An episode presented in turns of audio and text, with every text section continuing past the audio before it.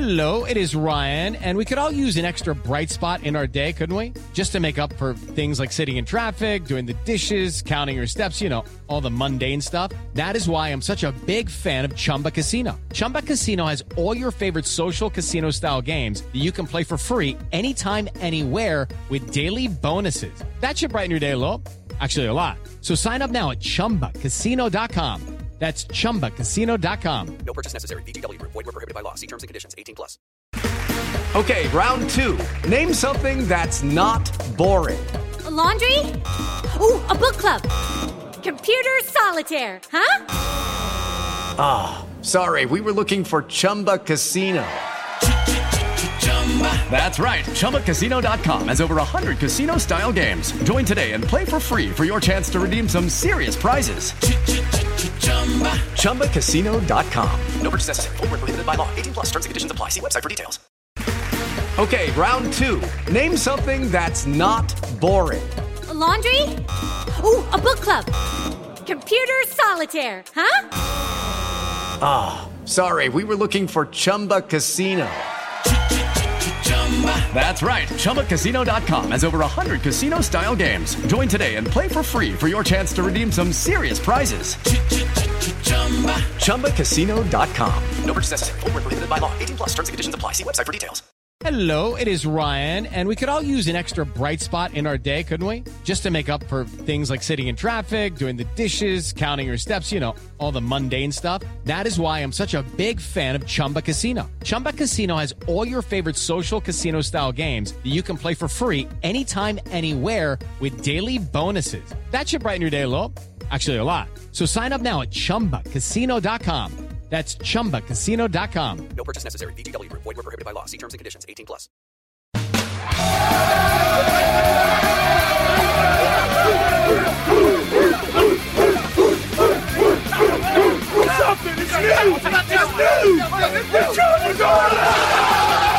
Here comes a lightning bolt.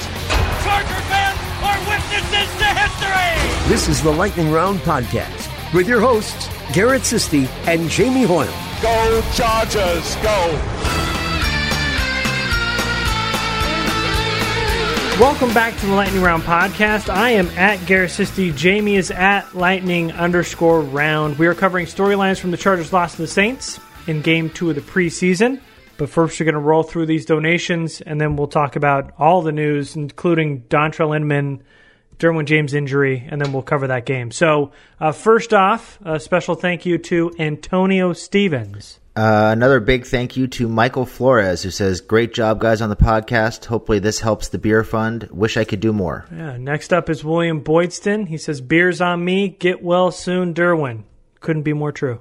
Absolutely. And finally, Preston Walker, who says, Here's to another nail biting season. And he actually asks a question. He says, Question for you guys after preseason game two.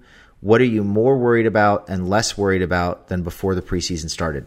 Okay, and we'll go back and forth on this. So we can start with more worried about, and I'm not even sure this is possible, but I'm more worried about the offensive line than I even thought was even remotely possible. It was just uh, a shit show in game two.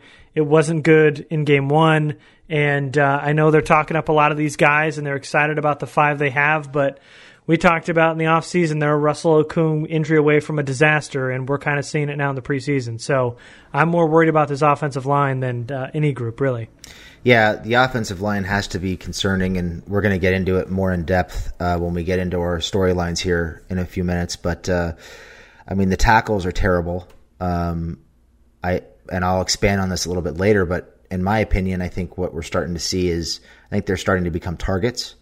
Uh, I think officials are expecting to see offensive linemen run right by Defensive lineman. defensive linemen run right by these guys and create pressure.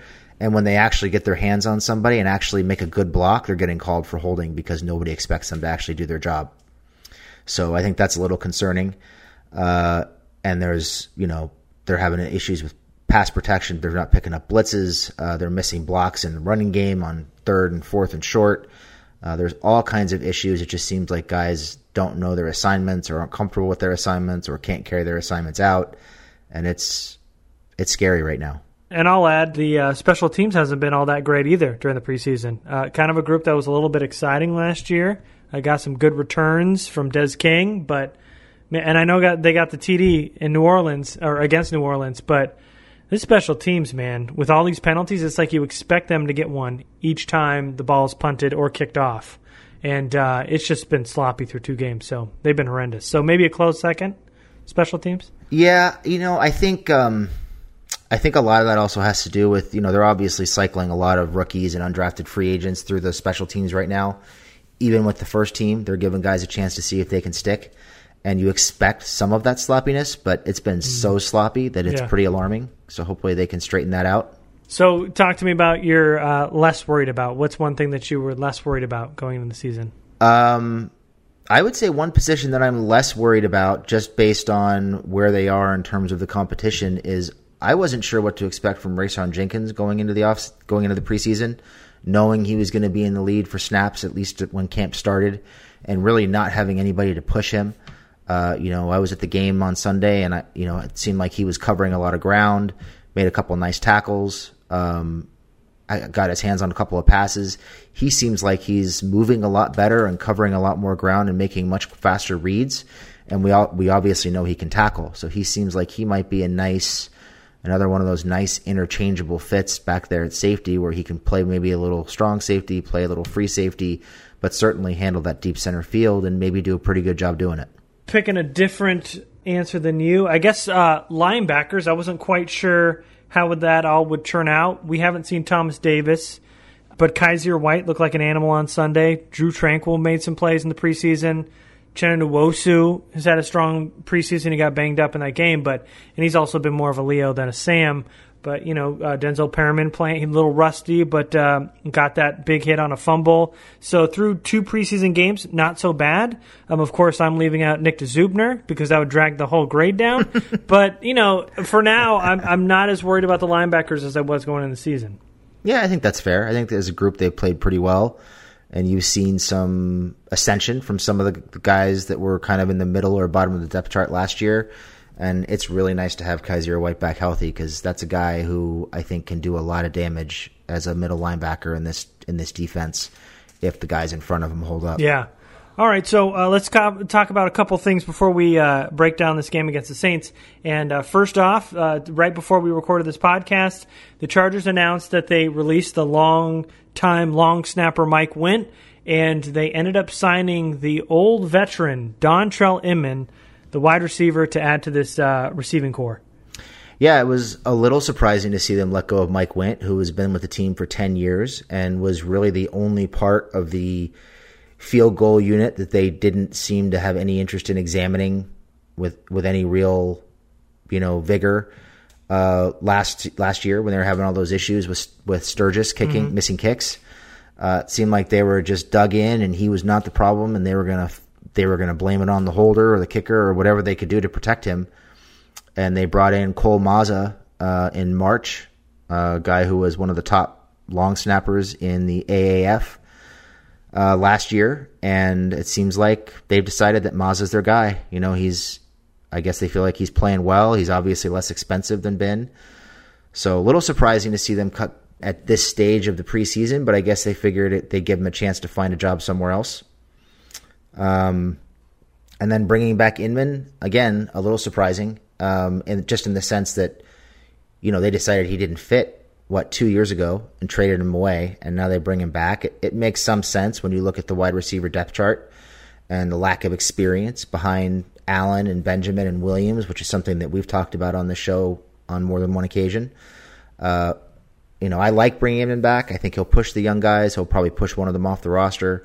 Seen, he's just an easy guy to root for. You know, he works hard. He hopefully contribute on special teams and uh, just a couple kind of surprising moves that might help round out the depth chart a little bit. Yeah, going into the season, it seemed like Dylan Cantrell would be that guy that would compete with those, you know, Artavis Scott and Jeremy Davis, and of course his injury happened, and uh, so once he was gone, there wasn't any competition. We talked about last podcast that those five five wide receivers were locked in with Keenan Allen.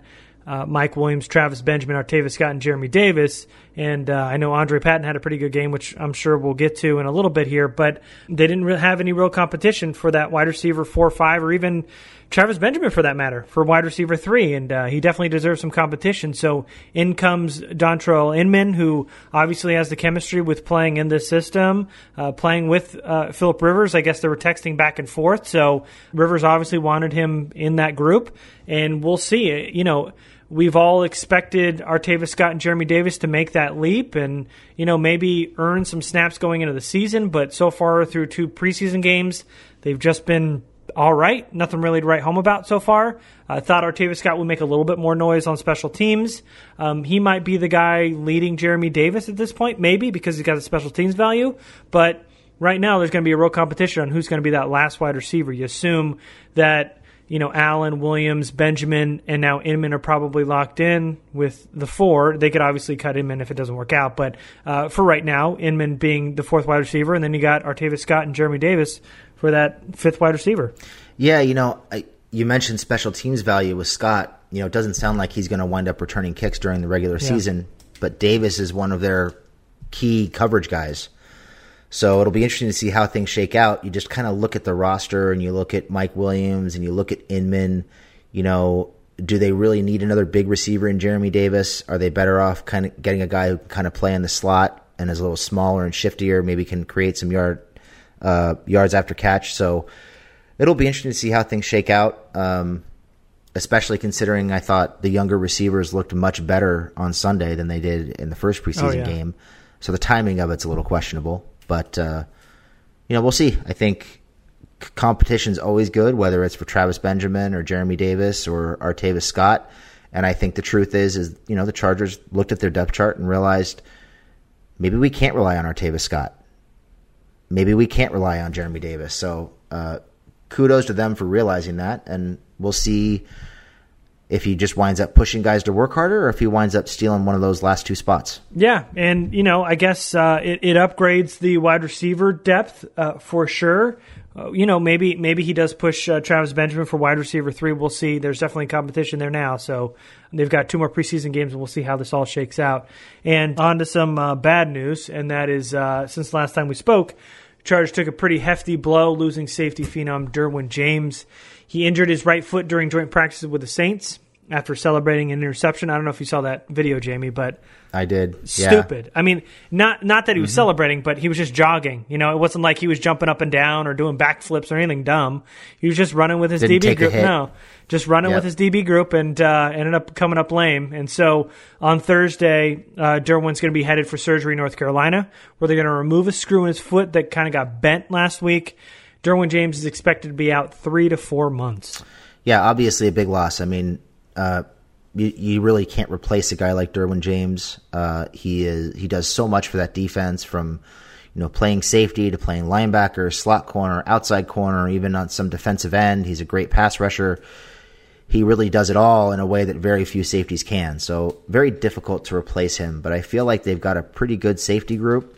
And once they start getting guys like Jaylen Watkins and Nasir Adderley back, they'll have some options. And it it seems like just based on the way they they rotated guys last uh, on Sunday after Drummond got hurt, uh, it seems like you know you're probably looking at Adrian Phillips being the quote unquote starting strong safety and playing with the base defense, and then rotating down in his familiar dime linebacker position uh, in the dime packages, and having a Jaylen Watkins or maybe a Nasir Adderley or even maybe a uh, uh, Roderick Teamer coming in and replacing him at the strong safety position. So lots of options. I, I feel like, you know, once you get over the initial shock of losing Derwin and everything he does, you look at a guy like Phillips in the year he had last year, and granted, you can't necessarily count on him to do everything he did last year, but I feel like Phillips is a, a decent replacement. He does enough of the things that that James does that you feel comfortable with him back there. Certainly with the base defense, and you know he's going to be on the field playing that dime linebacker role anyway. So uh, I just think that they can they can get enough out of Phillips and then rotate him with two or three other guys to not replace James, but at least feel comfortable that they don't have a massive hole back there and maybe get some solid production out of, you know, three guys to do what James did. Yeah, no, it, they got really lucky uh, re-signing Adrian Phillips and uh, having this shake out the way it did. To have a guy as versatile as Adrian Phillips is to play strong safety and uh, play that nickel linebacker, and so there's a lot of different things that he can do. And you know, like you mentioned, you can't replace Derwin James. You know, the defense is obviously better with Derwin. There's no debating that, but you know, it doesn't take a massive dip like it would in a lot of other different position groups on this roster for the Chargers.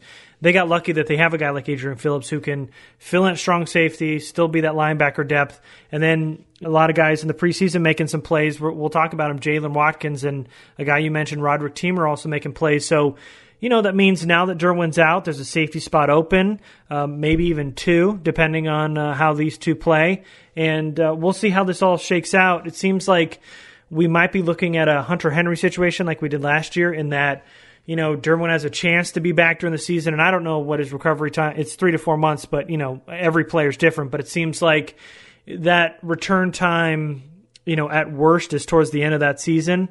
And so, you know, we might see where you know, he comes back towards the end of that year or into the playoffs like Hunter Henry. We might see that, you know, from week 13 on. Will he play this week? Will he play this week? He's starting to get there. He's starting to get there. So we'll see how this all works out. Um, you know, if the Chargers get to the playoffs is, is another matter. But for the majority of the season, uh, Derwin James will not be on the Chargers roster. He won't, and there's probably a pretty good chance that if he does come back, he will be somewhat limited. Not himself. Maybe not as explosive. Still trying to get back to trusting his foot so that kind of where that's kind of where it plays into that you know Hunter Henry situation where maybe it doesn't pay to play him if you've got two or three guys filling his role well enough that you don't want to rush him out and risk hurting him. So we'll see what happens. I mean, you know, if he gets if he's able to get healthy and he, he recovers quickly and he's back at 100%, then certainly you want him out there. But if he's going to be out there at 80%, 75%, just because you want him out there, you know, maybe maybe you decide to hold off on that and give him a full off season to recover. There's no two ways about it. It sucks that you lose Derwin James, but then, like you mentioned, once you kind of get over the shock of it, you know, you realize that Adrian Phillips will fill in nicely, and you know they won't take a massive dip, and that and that's that's still good for this defense because they're going to be carrying this team in 2019. So uh, let's go ahead and talk about this second preseason game. Uh, like last week, Jamie and I divvied up the um, different sides of the ball. Uh, last week I did offense, so we're going to switch, and Jamie did defense, special teams. We'll trade. I'll do defense, special teams. Jamie's going to do offense. So uh, give me a storyline from the game on Sunday. Well, we kind of hinted at it earlier. I think the first storyline, and as much as you don't want to go negative right off the top, the first storyline has to be the offensive line. Because they suck. Uh, the tackles in particular are really bad. Um, you know, it just gets to the point where those tackles are getting collapsed into the pocket within a second or two of the ball being snapped. They're not getting their hands on people. They're whiffing blocks in the running game. When they do get their hands on people, they're being called for holding. Uh, Tevi and Scott and Pipkins in particular were awful on Sunday. There were several plays where Pipkins just flat out whiffed blocks. Um, you know, Scott getting hold, getting called for holding on the backside of running plays because he can't keep his guy in front of him. It seemed like every passing down, both Tevi and Scott were chasing their men down from behind or, you know, hanging onto them like like hanging from them like a cape or something, just kind of de- blowing in the wind, trying to trying to hang on. So uh, those guys are awful. I did think the the interior of the offensive line, while they started off poorly, it seemed like they kind of got their legs under them and they started to figure things out after the first couple of drives. Um, still a couple missed assignments. It still seems like guys are a little confused. A lot of that probably has to do with the fact that you've got Feeney out there learning how to play center on the fly, and Pouncey is not out there. You got to figure he'd be picking up on a lot of those blitzes if he was out there. Would Mike Pouncey? Um, but you know they're they're not they're not recognizing um, blitzes. They're not shifting protections. They're missing blocks. They're holding. Uh, the, the the third and one and fourth and one on the first drive. Scott missed two blocks on that on that series. Um, Got to be fair. Forrest Lamp also whiffed a block. I think on the third down. It might have been the fourth down, but he, a guy got right inside of him and he had to try to chase him down from behind. Uh, just a lot of problems a lot of stuff to be cleaned up, and there's no real solution. You can't throw Pipkins out there right now, so they're stuck with Tevi and, and Scott at uh, at the tackle positions unless they can go out and, and make a move and bring bring in a veteran or two or three. Uh, I mean, they can't be they can't be comfortable looking at that group right now. They just can't. They can't be comfortable looking at that group and thinking that oh, we're fine. Especially when you look and you realize that Pipkins is your number three tackle right now. That's kind of scary. He went into the season, he was supposed to be tackle four, like a deep swing tackle, so he could sit on the bench. Now you're looking at it, and it seems like there's a pretty good chance he's going to see the field at some point this season, and that's terrifying. Yeah, no, those tackles were awful, and I um, maybe calling it a shit show earlier was um was just referring to these tackles because they got you know Forrest Lamp and Dan Feeney you know were pretty good, and Schofield was all right at the beginning, but I thought Feeney and Lamp were much better towards the end of that game, or as that game went on. But man, those tackles were just so bad. Sam Tevi in particular, uh, I did I didn't like anything he did on Sunday, and Trey Pipkins is just still continuing to struggle. He did it in game one. He did it in game two. Uh, they were talking him up so much in the preseason, and I don't know if they were kind of setting him up a little bit, maybe getting a little excited about him, and so this is a bigger letdown. I don't know, but Pipkins has just been awful, and uh, Tevi hasn't been any better. And when they cut Mike Windt, you're thinking, oh, maybe they're bringing another offensive line because – it makes sense in your head that after the showing on Sunday, if any group needed some more depth, it was those tackles. And uh, to bring in another wide receiver after a guy like Andre Patton had a game he did was a little uh, suspect. But regardless, you know, it seems like Anthony Lynn trusts in uh, his offensive line and those five guys and that offensive line coach. And I, I just, I don't get it. Yeah, uh, none of it makes sense. They really didn't have a plan, obviously, in case of a, a catastrophic injury uh, going into the season, and it's showing. And uh, you know, there's not much else you can say. They're bad. Uh, the chances of them getting a whole lot better are probably slim. Um, it just seemed like the. I mean, those tackles, man. It just seemed like they're reaching and grabbing and lunging on every play, giving up pressure to the inside, getting beat around the outside, getting bull rushed. They just have no answer. There's no anchor there. There's no footwork there. And Pipkins, I mean, he's getting you know, forklifted by linebackers, carried back into the, the pocket. Uh, he looks like he's terrified and intimidated. The footwork the team talked about just does not seem to be there. I know he's athletic. Uh, he had one or two blocks where he looked okay out in space in the running game, but man, pass protection is a problem. So, yeah, uh, you know, I do think the interior of the line will be pretty good. Be, it'll be interesting to see if they go with Feeney or Lamp at left guard. It seems like right now the way things are going, it's probably going to be Feeney because the only time we see Lamp at left guard is when Feeney's playing center. So it seems like Feeney's going to wind up winning that job, and maybe Lamp will have to earn his way in, or maybe they'll rotate them. Um, but uh, I'm not as worried about the interior as I am the the edges. The edges are a big problem. Yeah, especially when you start to think about these pass rushers in the AFC West and when the games start mattering. So uh, uh, we'll go ahead and move on to defense. And uh, I just want to lump two guys in, and uh, I kind of mentioned them a little bit earlier, but I want to talk about Kyzir White Nuchen, and Nwosu because they had some really good plays early on in that game. I'm on the Saints' first drive. Kyzir White had a tackle for a loss on Latavius Murray, where he was knifing in the backfield, stuck him in the backfield. On the next play, Uchenna Nwosu bends the edge. He almost got the sack, and uh, Bridgewater fires the throw that's offline. That's a throw that Rayshawn Jenkins, the guy you mentioned earlier, almost had that interception where it seemed like he had it in his fingertips for a good six seconds. he was holding it, running to the sideline, almost cradling it with his fingertips, and then it falls to the ground. I thought he was going to have that interception. And then, you know, the very next drive, Kyzir White sniffs out a pass out in the flat to Zach Line, ends up closing for a minimal game. Two plays later, on a third and eight, Kyzir White is in zone. Bridgewater's forced to step in the pocket Kyzir White reads it. Bridgewater looks to go run. As Kyzir's closing, Bridgewater bails, decides to throw it, and it's an errant throw. Uh, it goes over the wide receiver, and so Kyzir White had an effect on two of those three plays on that drive. Chen Nwosu had a big hit on third down on the Saints' first possession after the half. And, you know, they were both all over the field. The real news now is the uh, Nwosu injury because after uh, the third quarter touchdown, he was rushing off the right side and he just kind of came up lame a little bit. And uh, after that, he had his abdomen wrapped up. He didn't return, so hopefully Chenu's going to be good to go soon.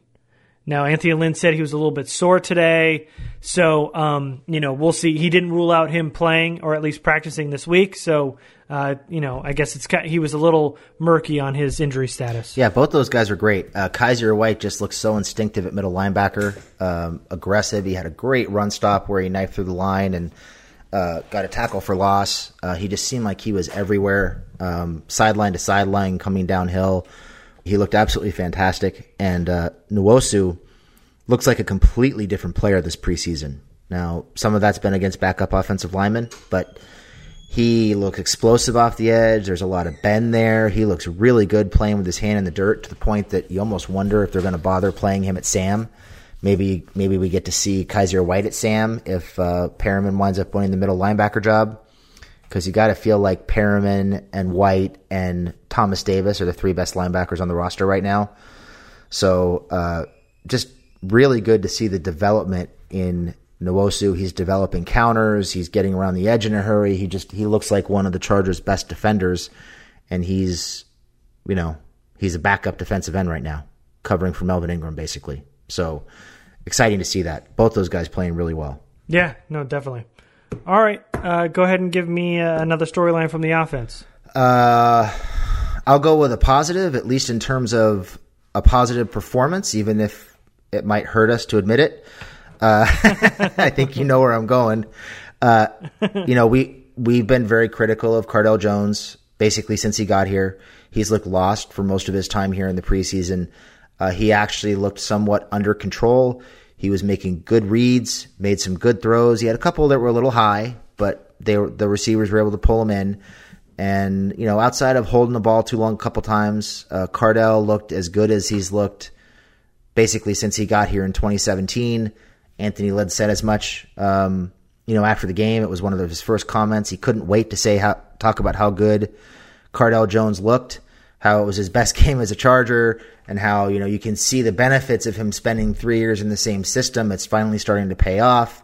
So uh, the the bright side of that is obviously for Cardale, he played very well. The team likes him for whatever reason, and they're excited to see him perform well. Uh, the downside of that is for those of you uh, Easton Stick fans who did not play well, it seems like Stick lost some major ground to Cardale Jones. And again, Jones was the second quarterback to come on the field, not Stick after his performance last week. Kind of gives you an idea of where Stick is in the competition right now. So kudos to Jones for playing well. And oh shit, they're going to keep three quarterbacks, and Cardale Jones is the third quarterback yet again. Yeah, he very well could be, which is a scary thought. But, you know, and I hate to admit it, but he seemed like the best Chargers quarterback on the field on Sunday. Uh, he played better than, Ty, in my opinion, he played better than Tyrod and Easton Stick. I think that drive after the Jaylen Watkins interception where he drove from inside their 10, their own 10, the and two. drove all the way down the field from the two yard touchdown. line marched it all the way down the field to an easy pitch and catch to Andre Patton. I mean that it was methodical. We would have been raving about it if it was Easton Stick. Maybe a little bit more excitement in my voice if it was Easton Stick, but you know, I, I, I guess he's not dead yet. We'll see what happens in game three and four, but I still have a hard time believing that they'll cut Easton Stick, spending a fifth round pick on him for a guy like Cardale Jones, but we'll see, man. I mean, Cardale's definitely closing in. It, it's no longer like last week, just get Cardale and don't even let him catch the bus ride home to, oh shit, there's an actual competition to QB3 now between Cardale Jones and Easton Stick, and Jones might be that third quarterback. So, oh, God, we'll see, man. Two more games, and hopefully Easton Stick shows up. Yeah, I mean that drive you mentioned uh, after Watkins' pick was phenomenal. I mean, starting on the two, uh, there was a penalty that they overcame. He took a ma- massive hit on, I think, a second or third down throw to Culkin to convert a first down and extend the drive. Uh, the the play that he made, the throw that he made to uh, Andre Patton for the touchdown, was a perfect read with the Saints in zero coverage, uh, no safety deep and he just threw it out, threw it out in front of him, and let Patton run out, run underneath it, and catch it. It was perfect. Uh, he even had a solid drive on his next drive. It stalled on what I thought were a couple of bad calls. There was a face mask call against uh, uh, Newsom, that, That was terrible. garbage. It was just a stiff arm. That was awful. It was brutal. And then they also called Cardale for a an intentional grounding uh, penalty down in the red zone which was awful because there was a receiver in the area and yeah, he overthrew him, but that's the whole point is there was a guy there and he threw it over his head and they just missed it and it seemed like the Saints talked them into that penalty because it was such a late call. It was brutal. and that was really the one the one questionable you know play that Cardale made, and it was the right decision, the right read, and he got penalized for it. So kind of unfair uh, for Cardale. As much as I don't want to stick up for him, it was kind of unfair for Cardale, and uh, he played really well, and he deserves all the credit he's getting uh, since the game. Yeah, no, definitely. He played a great game. So, uh, switching off uh, offense and uh, back to defense, I want to talk about the undrafted free agent Roderick Teamer, who's a guy you mentioned. A teamer played the most special team snaps and the most defensive snaps of any Chargers on Sunday on defense. He played 77% of the snaps on defense, 48% of the snaps on special teams. Uh, according to Pro Football Focus, he had 21 snaps coming at linebacker, 19 at slot corner, six on the D line, and three at free safety. So he was the Derwin James of that game too, if you will, of the preseason. He played everywhere. Uh, he was tied for the most tackles on the team with six, recorded a half a sack, three defensive stops. He was impressive as a defender, and on special teams, he made a really clean tackle with uh, Tyler Newsome punting out of the Chargers end zone on a return for no gain, which was really good. Uh, Jaylen Watkins had the interception on the tip pass, like we mentioned, second quarter, which reminds me, uh, Daniel Popper had mentioned that that was a year to the day where Jaylen Watkins tore his ACL. So that's a pretty cool story Very for cool him to story. get that interception that day. But um, this battle now uh, between Jaylen Watkins and Roger Teamer for that four safety spot with Derwin James is now starting to heat up, and maybe you make a case for keeping four. Jaylen Watkins has some experience at both free safety, strong safety. Uh, also, special teams value. Roger Teamer's got some real special teams value. Clearly, I think he was one of the best special teams player in Game One. I thought he was one of the better special teams player in uh, Week Two. You know, outside of Troymaine Pope and his big uh, TD, of course, his return touchdown. But um, I thought Teamer has been great in coverage uh, on special teams. So I think Roderick Teamer is really, really close to making the 53, and he might uh, continue that UDFA streak for the Chargers. Yeah, I think he's probably in, and it wouldn't surprise me at all if they carry five safeties just to be safe out of the gates.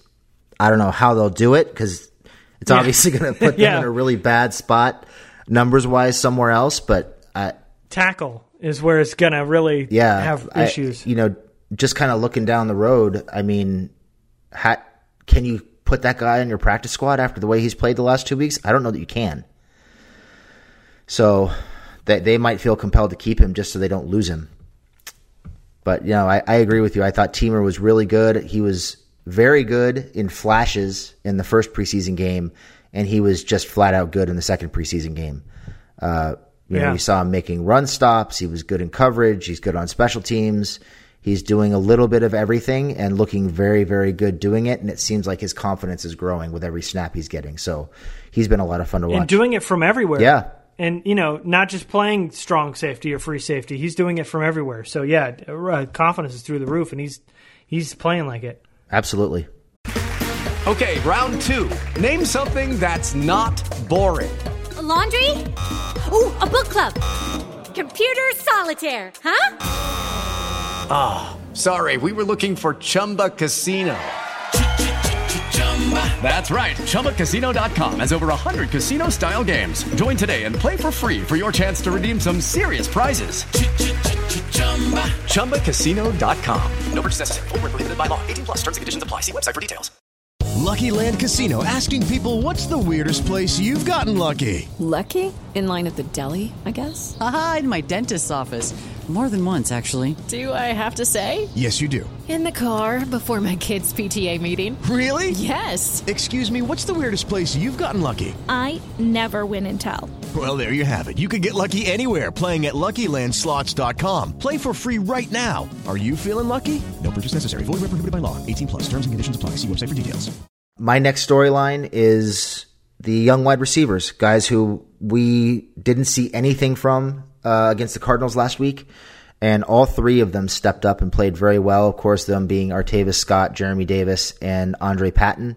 Um, Davis, we already know he uh, he offers value on special teams. He was one of their better special teamers last year. Uh, but Geremy made two nice physical catches to convert first downs uh, on out routes, deep outs uh, on Sunday. That was it in terms of wide receiver production, but he ran some good routes. Uh, one of the catches in particular, he had to go up and get and took a pretty good lick on, so he he played very well. Uh, I think Scott, if I'm not mistaken, had like four catches for 64 yards. Patton was somewhere in the same neighborhood. Both those guys were making plays down the field, down the sidelines, along the perimeter, from the slot in the middle of the field. They both played exceptionally well. Patton made a couple really nice physical catches. Um, Artavis Scott had a really nice catch for a first down where he took a lick. In, uh, I forget who it was. One of the Saints hit him in the back with his helmet and got penalized for it. So all three of those guys played really well. They all stepped up after a very bad week for all three of well, two of the three in Arizona, and they get rewarded by the Chargers going out and signing Dontrelle Inman. yeah, yeah. Of any group, it seems like the wide receivers did enough to let him go into week three, but nope, they brought the veteran in, and now. You know, Patton's almost guaranteed not to make the roster, and it's between uh, Artavis Scott and Geremy Davis. Yeah. So, all right, I'll go ahead and uh, move on to defense and just give a, a quick couple shout outs here to a couple players. First off, Jerry Tillery looked pretty good in his Chargers debut. The highlight being that sack he had before the half, where he exhibited some beautiful hand usage, swipe inside. He basically rotates him hill to the ground.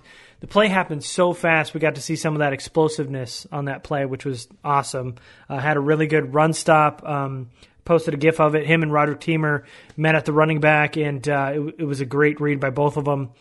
I know uh, the team played uh, Denzel Perryman late into that game, which was a big uh, storyline. Uh, we found out that that Anthony Lynn just wanted him to knock some of the rust off, so they wanted to just get him some extra playing time. He had two missed tackles in that game, but of course was all forget, forgotten when he had that big hit on a, Ozigbo and uh, popped that football loose.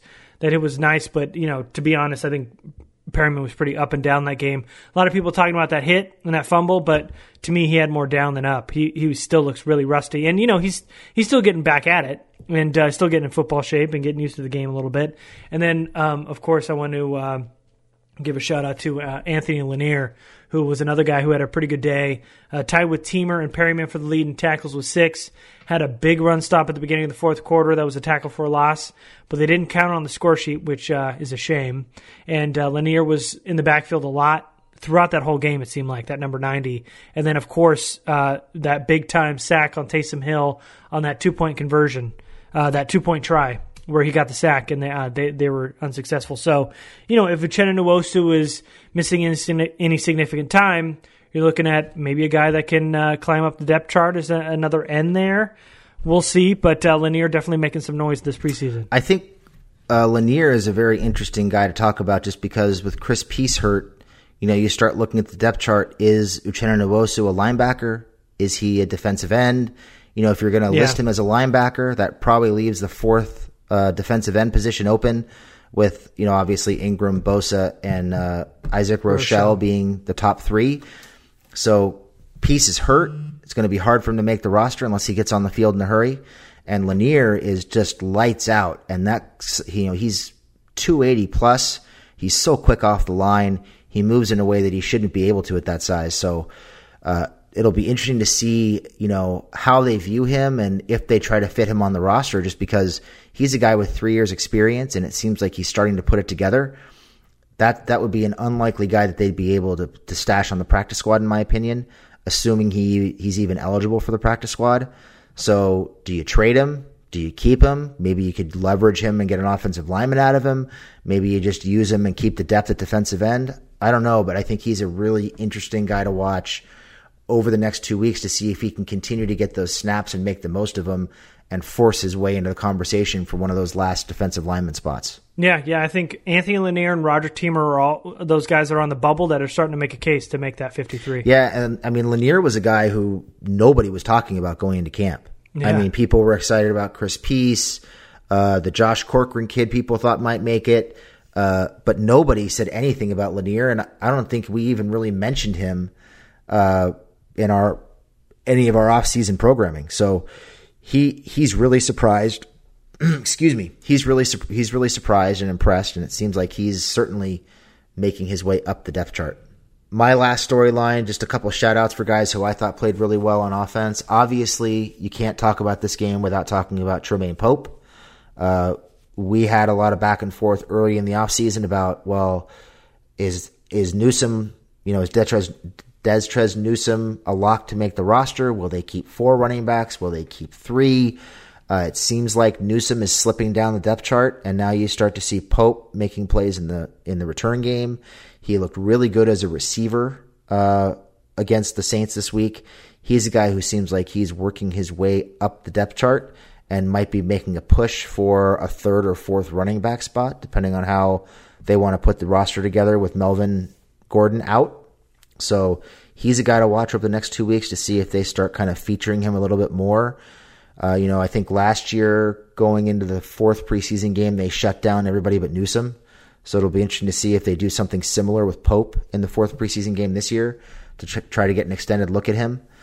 Um, so he played very well. I think Sean Culkin has come a long way. He's a guy who looked really good and athletic uh, out in front as a run blocker on Sunday. He had a nice physical 12 yard catch for a first down from from uh, Cardale Jones, and he looks like he's ta- making strides every week. You know, he's probably not going to be a guy who's going to put up a ton of catches, but he's blocking extremely well. He's getting open, and it seems like he can contribute on special teams. So if you're when you start looking at that tight end three spot, we're at a point in the offseason where people are starting to look kind of not so patiently wonder when the team is going to bring back Antonio Gates. And I think the team is quietly sitting back and really liking what they're seeing from um, from Culkin, a guy who they talked up during camp, and kind of hoping that he forces them out of any thought of signing Gates because he seems like he's really progressing and uh, and really taken a step forward in his game in all in all aspects of his game since last season when you know he he didn't really do much on the roster and he was kind of tough to watch at times. You know, I was really hoping uh, Andrew Vollert was going to stay healthy. Uh, it's a shame he tore his ACL because I thought it was going to be an interesting competition with Culkin and Vollert. But uh, yeah, everything Culkin's done so far in the preseason, proven that he's the tight end three. There's no other tight end making any noise at all whatsoever. So he's pretty much a lock to make the roster and uh, doing pretty good. Of course, a special teams contributor, uh, mostly blocking tight end, but able to got a third down catch there in the game. And um, you know, when the ball's thrown his way, more times than not, he's catching it. So uh, that that's definitely a good thing. I thought some of their best running plays came with him and Hunter Henry on the field together, and in some cases with him leading the way. So Culkin played very well. I'm I'm enjoying watching his progression. All right. Well, I just got one more thing on defense before I move on to special teams, and that's uh, kind of what I was talking about earlier, and that's uh, Nick Dzubnar, who was a complete dud on Sunday. He had multiple missed tackles, uh, gave up at least three catches in coverage that I counted. One was for a first down on the uh, running back Ozigbo, who uh, he Dzubnar wasn't even in the vicinity uh, until after the first down marker pushed him out of bounds. You know, with guys like Roderick Teamer making noise, Drue Tranquill, and others who were starting to splash a little bit on special teams. I think this is the year that the Chargers got to let him go. He's an excellent special teamer, but he's an absolute liability on the defense, and I don't think you can afford to keep him with all these guys that are showing a lot on special teams. I think they can make up for it during the season. So, uh, Dzubnar uh, just awful on Sunday, and uh, I, I, think uh, he's about out here. Yeah, I think that was the plan in the offseason. I mean, you know, when they were down to their last two healthy linebackers in the playoffs, they basically refused to put Dzubnar on the field, and they went with their seven defensive back alignment. So I think realizing that they couldn't rely on him on defense, they went out. You know, they added Tranquill, they added Egbule, they added Kyle Wilson, they added Thomas Davis.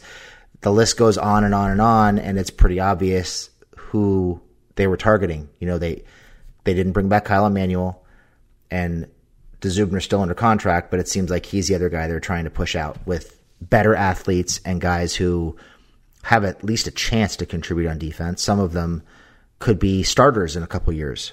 So uh, there's just so many able-bodied guys, and Kyle Wilson's even played pretty well in spots uh, starting the first two games. So uh, I have a hard time seeing Dzubnar making the roster, and you know I wouldn't have objected if they cut him over Windt today. I, I think it's just time, and let's stop dragging it out already. Yeah, no, absolutely. And Anthony Lynn kind of talked about how um, you know the plan was that uh, they were going to end up letting Windt go, but they wanted to re- release him early on so that he could hopefully find a spot to stick on another team, which is, you know, obviously a classy move for a veteran. And, you know, you want to cut him early rather than during 53s when there's that mad dash. So it would have been a lot nicer if they'd done it before training camp, but regardless, uh, they gave him some extra time to try to find a home. So, yeah, I, no, I agree with you. I think this is all it for Dzubnar. I can't quite put my finger on Kyle Wilson. I don't know exactly what they want to do with him. He's the first linebacker up, and I know Perryman uh, isn't ready to be with the starters yet, and just kind of getting some garbage minutes to get back in the groove. And Thomas Davis isn't in there, and Kyzir White's obviously in there, but Tranquill's later on, and Dzubnar's later on. But he's really jumped up. I don't know if they like him or if he's just the next man up there. It's it's confusing there. We'll, we'll see how that goes. I it seems like he's the next man up at will because they've been without Thomas Davis and they've been without uh, Jatavis Brown. Yeah. at the will the last two weeks. So it Right. seems like he's probably the third will on the depth chart and just happens to be playing because the other guys just aren't there. Right. Right. Yeah. Jatavis was the other name I was searching for. You're right. Um, okay. So let's go ahead and go to special teams. And, you know, you mentioned the Troymaine Pope uh, return touchdown, which was big. Um, he had three Saints defenders bearing down on him, and he made them all miss, which was beautiful. Set up his blocks downfield, and it was Drue Tranquill who uh, buried the last man Yep. to lead the way down the sideline. He just coast for that touchdown. And, uh, you know, you mentioned it. Pope may have jumped Detrez Newsome. Pope was the next man up in front of Detrez Newsome. He might be the guy as the RB3 right now. He adds some special teams value, obviously, with that touchdown. So it seems like Newsome kind of has a steep hill to climb. But if they break camp and it's three running backs, it's Ekeler, Jackson, and it's Pope, it's not out of the realm of possibility that they can swoop up Detrez Newsome and put him on the practice squad. You know, he didn't put that much together that some other team has to grab him. So there's there's a chance they might be able to sneak uh, Newsome through through waivers. I'm I'm not sure, but it seems right now that Newsome that um, Newsome's RB four with Pope being RB three at the moment. And then the other storyline is is of course the punters, and of course I guess we got to talk about it. Uh, Ty Long was the much better punter on Sunday over Tyler Newsome, and um, Long averaged three more yards per attempt than Newsome did. Long pinned two of his three kicks inside the twenty. Uh, Ty Long had a great kick where he angled it to the sideline, pinned the Saints back to their own six, which was the best kick of the game. Uh, Newsome had two kicks, uh, didn't have much hang time. He put them in a pretty bad spot in terms of like a line drive kick, and uh, it didn't cost them any points, and they were able to recover. But you know, the other thing that's kind of that we got to kind of keep in mind here is that Ty Long is the holder for Michael Badgley too. So it's pretty much Ty Long's job to lose uh, at the moment because he's also the holder and the kicker. Uh, Michael Badgley made his one uh, field goal. Long was the was the holder there. So it just seems like Ty Long's the guy. Yeah, I mean, we talked about it last week. Long is the best punter. He's handling kickoff duties, and he's the holder. Yep. So, unless Newsome can snag one of those, one more of those three jobs, it seems unlikely that he's going to make it. And you you mentioned Newsome's kicks. He had two short kicks. One of them was kind of a wobbler. In both cases, uh, the punt returner was running up underneath it, got a head start, and he underkicked his coverage. So Newsome has not looked good, and Long has. So it seems like that that battle is more or less wrapping up unless Newsome gets really hot and they decide to carry three kickers, which God God help us if they do. They're not. They don't have But enough. it seems unlikely. It seems unlikely. Yeah, it ain't happening. And then uh, you know, of course, the other thing we mentioned earlier is that Mike Windt got cut, and it's going to be Cole Mazza, the Chargers long snapper for 2019. Before we call it a show here, I just wanted to give a big shout out to Josh Albrechtson and Aaron and Daryl, even John Kegley, somebody that we had a good conversation with. A big shout out and a thank you for all of your genera- generosity and hospitality on Sunday. It really made for a great day for my wife and I. So thank you. All right. Well, that is going to do it for us this week. And we will talk to you next week. I am at Garrisisti on Twitter. Jamie? At lightning underscore round. And we will see you next time. Thanks, everybody.